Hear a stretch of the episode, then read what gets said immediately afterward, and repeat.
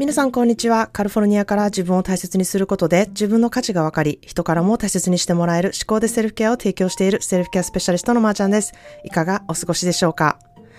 えー、500エピソードから始まったこの新しい日々の私が何やねんと思ったことをさらっとお伝えする、まあ今日の何やねんから行こうかなって思うんですけれども、あの漢字変換ってあるじゃないですか。で、それですごい変な漢字に変換される時ってめっちゃ多いんですよね。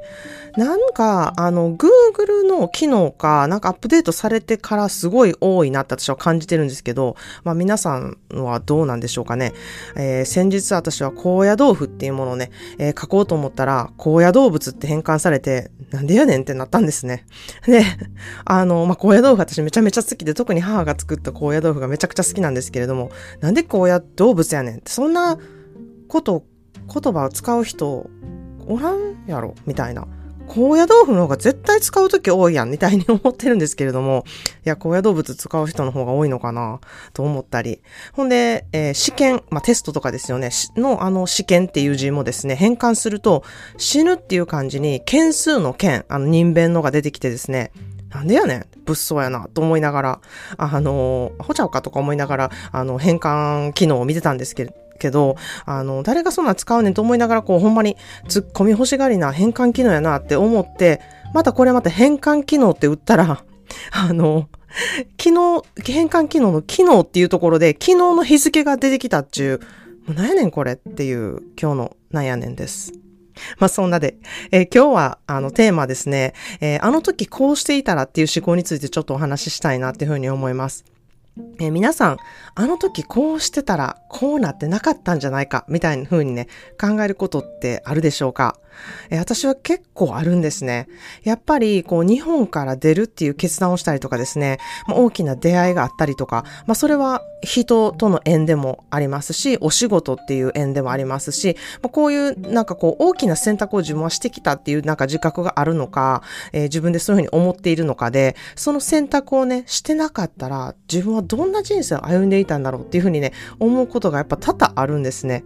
例えばこう、日本を出るっていう決断をしなかった場合、私日本にずっとおったら、どんな人生を歩んでたんだろうとか、えー、または結婚してなかったらどういう人生を歩んでたんだろうとか、または離婚していなかったらどういう人生だったんだろうとか、えー、子供を出産するっていう、えー、あの決断をしなかったら、うん、どういう人生を歩んでたのかなとか、やはりこう、うん、あの、考えてしまうことって多いんですね。で、まあ、それも、あの、考えるって言っても、あの、すごくこう、苦しい考え方ではなくてですね、また違う自分の人生として、どんなんなんやろうなっていう、ちょっと楽しい、こう、妄想みたいな感じなんですね。で、まあ、昨日はですね、えー、インスタグラムを見てくださった方は、ちょっと、あの、うん、あの、見てくださったかなと思うんですけれども、えー、友達に会いにですね、私のアメリカの故郷である、えー、ナパバレー行ってきたんですね。やはりナパバレーはすごくたくさん思い出があってですね、あの、ドライブしながら、こう、いろんなことをやっぱり思い出すんですね。で、その度に、もしあの時みたいな、やっぱり妄想がこう膨らむこともすごく、あの、多々あるんですね。で、私は人生をこう選択しないといけないとき、あの、そ、そういうときってこうめちゃくちゃ悩むときももちろんありますし、もうこれはこうやな、スパッというふうにね、決まるときもあってですね、まあいろいろあるんですけれども、どれも自分で決めたっていうね、責任が、あの、あって、えー、今振り返るとですね、あの時こうしてたらっていうね、思うことがあっても、こう、後悔じゃなくってやっぱり楽しい想像になって、ているんですよね。えー、別の私のストーリー、人生ストーリー的な。まあでも納得いって今の人生を歩んでいるので、まあ、妄想していても辛いことではなくて、こう楽しいこと。で、今の、うん、人生に納得しているっていうことをすごく自分で実感するなっていうふうに思うんですね。しかしですね、もしこれが納得いく選択を自分でしてなくってですね、誰か任せにしていたりとか、こうしておいた方がいいやろうなっていうね、世間の意見で頭で考えて決めたりしていると、あ、あの時ああしていればこんなことにならなかったのにとか、あの時こうすれば人生違ってたっていう、こう、なんか未練たらたらなことね、あの、思うような人になるっていうふうに私思ってるんですね。まあ、もし今まさにそう思ってるっていう思う方とか、えー、これを聞いてドキッとした方は、自分でちゃんとね、決めてこなかったからなんじゃないかなっていうふうに思うんですね。ま、まずそういうことちょっと認めることっていうことをやってほしいなっていうふうに思います。まあ、でもそうじゃなくても、え、自分でちゃんと決めたと思ってたっていうことであっても、もしかしたら頭でこういろんなことを考えて気持ちを優先じゃなくって、頭で考えて決めたことだから納得が結果いかなかった時にそういうふうに考えてしまいがちになるんじゃないかなというふうに私は思っているんですね。まあそれが悪いことではないんですよ。えー、これからそう思わないようにできることがちゃんとできるんですね。それは自分でこれからこうしようってね、あの、全然できてやっていけることができるので、まあ、そこがすごくいいニュースだなっていうふうに私は思っています。え自分で決めたのに、その決断に後悔しているっていう方はですね、うん、本当に先ほども言ったように、もしかしたらちゃんと自分の気持ちと向き合わずに、世間ではこうしていた方がいいからとかいう理由で決めたりとか、まあ、または周りの大事な家族とか友達からそう言われたから、まあその方たちも、あの皆さんのことを思って言ってらしてると思うんですけれども、えー、そういうふうに言った言葉を受け取ったからそうした。でもそこを自分で決めたじゃなくって、そういうふうに言われたからやったっていうことを無意識に思っていると、やはり後悔みたいになる時が多いんですね。もしくは、こう、尊敬している方からそういうふうに言われたら、あの、そうやらなあかんやろうな、そうやっといた方がいいやろうなっていう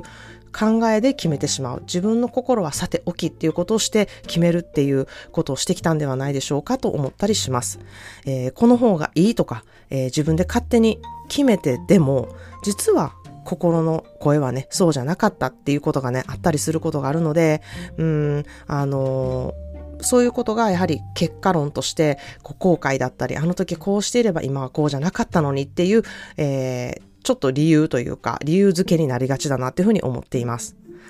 ということで今日の一言 English です。If I was including myself in here, what would I choose? If I was including myself in here, what would I choose? もし私がその立場にいたら、私はどんな選択をしただろうっていう言葉です。If I was including myself in here, what would I choose? If I was including myself in here, what would I choose? もし私がその立場にいたら、私はどんな選択をしただろう自分自身、決めなきゃいけない時に自分だったらどうするかまあ、ちょっと客観的にこう見ることになるんですけれども、自分の気持ちを知るっていう意味でのこう確認作業になる問いかけなんですよね。自分だったらどうするのか、どうしたいのか、気持ちはどういう方向に向かっているのかっていうクエスチョンですね。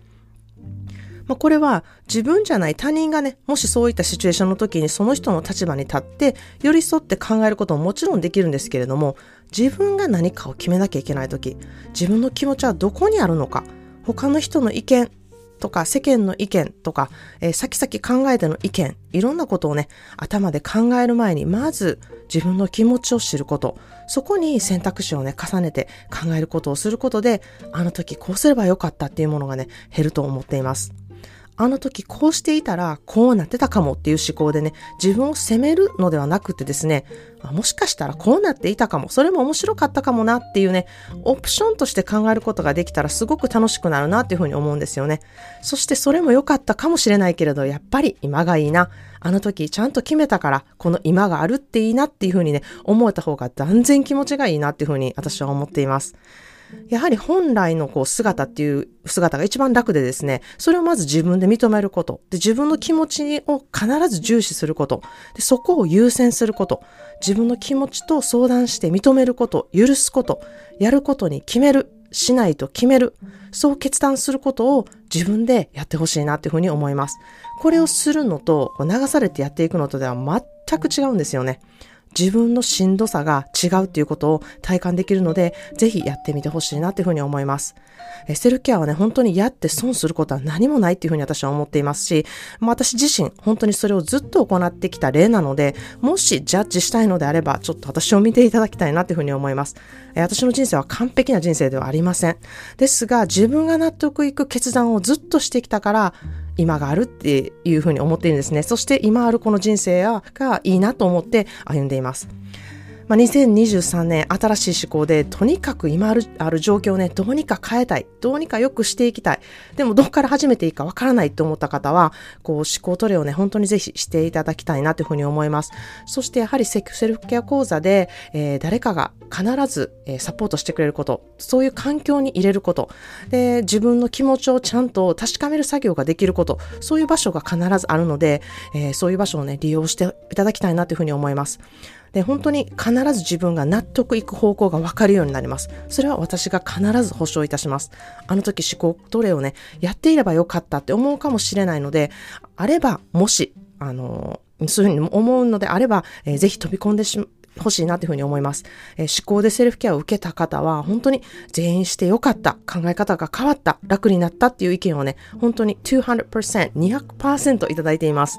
もし言えることであれば、えー、これをね、えー、本当もっと前に受けておけばよかったなっていう、うん、いい意味での後悔ですね。なんかそういうのは、あの、意見はいいただいています。えー、次の講座は1月スタートで、その説明会を12月の24日の土曜日の午前9時からしたいと思っています。えー、この説明会は無料なんですけれども、概要欄の公式欄から説明会参加希望とメッセージしていただけた方だけに説明会の情報をお送りしたいと思っています。